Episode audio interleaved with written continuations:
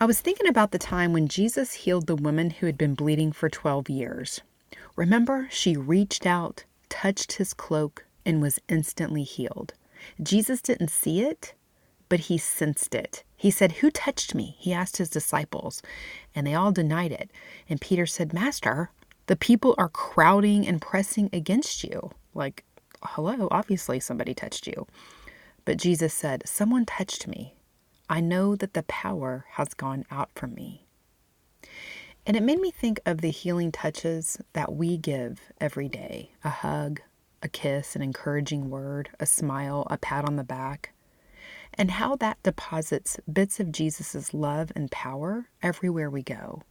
After all, we are his hands and feet in the world, and those acts of love and kindness are healing touches that are ours to give on his behalf. Sometimes we feel kind of drained by all of the energy we have given to others over the day. It feels like our power has gone out from us.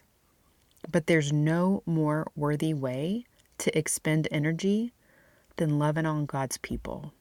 And if we do feel drained, it's time to plug back into Jesus to restore our power. Never forget that your body serves bodies in the body of Christ, and we need to keep our batteries charged spiritually and physically with more God and better health so that we can continue to give those healing touches.